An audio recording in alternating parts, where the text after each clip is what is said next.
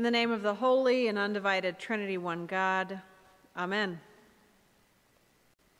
A friend of mine is a priest in another diocese now, but I met him as he was serving in the Diocese of Alabama.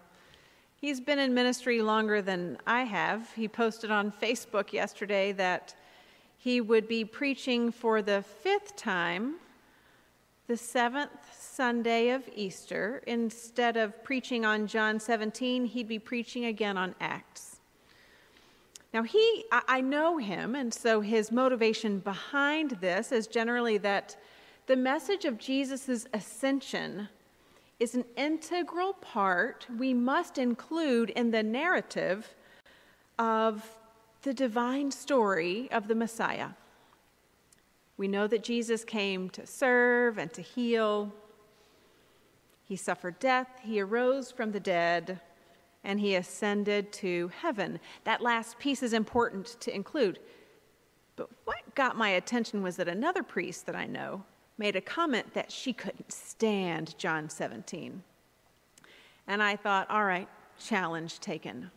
So I thought today we would explore John chapter 17 as our gospel reading this seventh Sunday in Easter.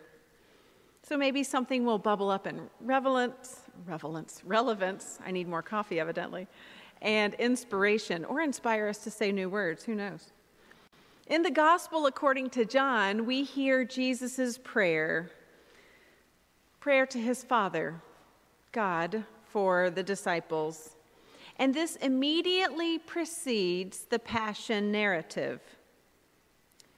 So, the way this prayer is positioned, it's just at the end, or just at the very, you know, just at the cusp before the end of Jesus' ministry. What comes up for me in this is that those threshold moments are times when our, prioriti- our priorities can crystallize and become very clear. There was a pop duet that was recorded and written and recorded at the end of 2019, prior to the pandemic, but it was released in April 2020, several weeks into this weird time where even if you might be going into an office, you were probably pretty isolated. We all wore masks pretty much, so it was definitely this odd time. And the name of the song is called If the World Was Ending. If you listen to pop radio stations, you might know this song. I hear it a lot in my house. It was written as if there was an earthquake that was causing major destruction, and as such, two estranged lovers reevaluate their breakup.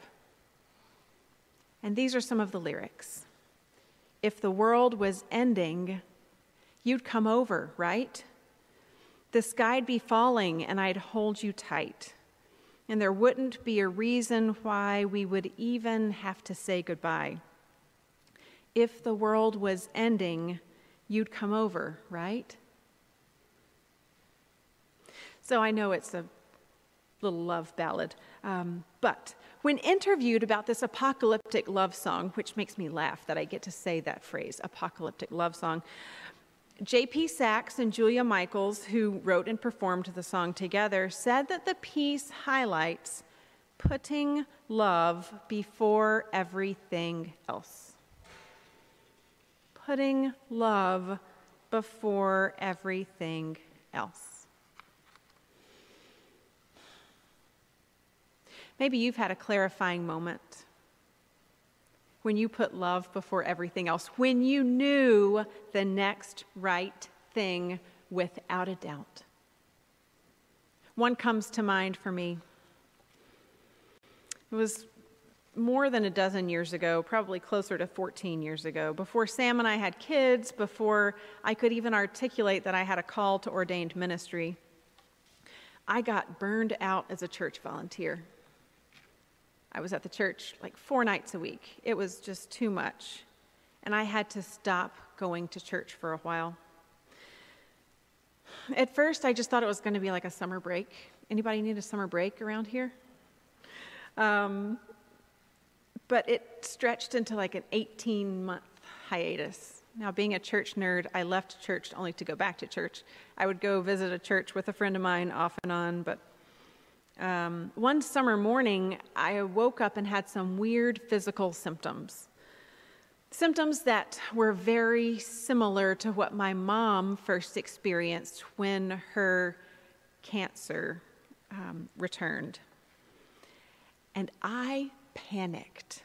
I thought, oh no, I have cancer in my brain and I'm going to die. I mean, clearly, I, I reacted strongly. So my symptoms resolved. I'm here. I'm well. However, in that moment, which became a threshold moment for me, I realized that if something was really, really wrong with me, it was my church family that I wanted to walk alongside me, to support me, to pray for me, to support Sam, to be there. And so that threshold moment helped crystallize for me what was most important. And my pain and my exhaustion suddenly became not so important because love, God's love, was at the heart. So let's look at this threshold moment of Jesus' prayer for his friends. When we hear this gospel read, or when you read it yourself, some of the language can sound circular or repetitive.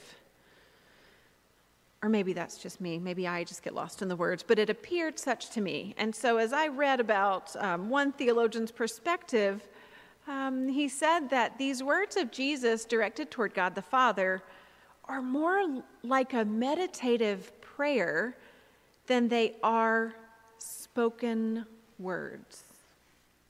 More like a meditation. Let me read you a few verses. Now that, excuse me, now they know that everything you have given me is from you. For the words that you gave me, I have given to them, and they have received them and know in truth that I came from you, and they have believed that you sent me. Do you hear that flow? A- another couple of verses. All mine are yours, and yours are mine, and I have been glorified in them. And now I am no longer in the world, but they are in the world, and I am coming to you. I mean, there's a beautiful flow, but it's still there's a repetition there that's fascinating. And as I reflect on these words, I think about some wisdom I heard Doug Carpenter impart one day. He talked about the Gospel of John, and Doug said, Remember that these words from the Gospel of John were penned many years after Jesus' ministry. They're from the perspective of an old man looking back. And so the tone we hear is sometimes of a musing or has a musical quality. It's stream of consciousness and maybe some asynchronous memories. So as we look at John chapter 17, what are the priorities? What is waiting for us to crystallize? What is the good news this day? Well, one thing I want to name in this is that we hear a worldview of John. As John relays the story of Jesus, we keep hearing about this relationship to the world and that Jesus is not of this world. And he's not asking on behalf of the world. So if, it can be understood in that Jesus is removing himself from the world. But, but what I think is happening, rather than this alienation or separation from the natural world, from this earth, our fragile island home, it, it's not that. It's Jesus is holding up this socio political construct, these worldly constructs in contrast with the divine realm of God, that realm of wholeness and unity. Because the gospel, according to John, is highlighting Jesus' divinity. Jesus, the divine, is from that latter world, not of this world where there is brokenness and pain and sin. So he is not of this world and is calling us to be swept up into that divinity. So, secondly, in this circular language of John chapter 17, I hope you take away a sense of an unavoidable interconnectedness between God in heaven, Jesus as mediator, and we humans. And we see this in this repetition of give, giving, gave, lots of gifting words. All that the Father has given Jesus has been given to his disciples and others around him. This giving and receiving, almost like a weaving and intricate braiding of, of bread into a beautiful braided loaf that you can't unbraid very easily. It's all stuck together. Through God's generous gift of grace, we are all connected, human and divine, woven together, connected with Jesus through his actions of healing and sacrifice, through his prayer and through his love. And then we are joined in ritual actions and our worship through Eucharist when we partake of the blessed bread and wine, and baptism at the font when we repent our sins, washed with water and anointed with oil.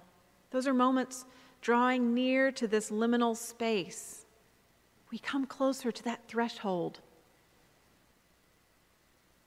So we are interconnected intimately.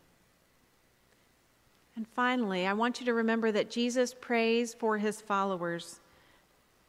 Now, he's praying for those in the ancient Near East around him, his disciples, but we can also hear those words ascending on our behalf too as we hear Jesus pray Holy Father, protect them in your name, so that they may be one as we are one. Protect them in your name, so that they may be one as we are one. He continues, I speak these things in the world so that they may have my joy made complete in themselves. I ask you to protect them from the evil one. Sanctify them in the truth. Your word is truth. Those were Jesus' prayers for his friends and for us. Jesus prays for safety and protection so that they may not be divided in discord and so that they may remain united in God's love, with no one deserting or departing. Jesus wants joy and delight for his disciples. He knows that what they do is hard. And John, as he writes this, has seen how hard it, it truly has been. And yet, Jesus is praying for joy and delight for the disciples. And then we hear about the sanctification God empowers and sends the disciples out to share the truth and word of God through Jesus. Not just a sanctification that sets them apart as holy and special and protected and better, but that commission of blessing and distributing them, sending them out, sharing the truth. So you get to take this good news with you today. We are connected with Jesus through his actions of healing and sacrifice, through his prayer, through his love, because Love is put above all else. Now, while we don't hear it in chapter 17, the part that we read, if you keep reading a little bit more, you'll get to the love part. But you know that love is put above all else. And so we are sent out to show and share that agape, that boundless and unconditional love. Amen.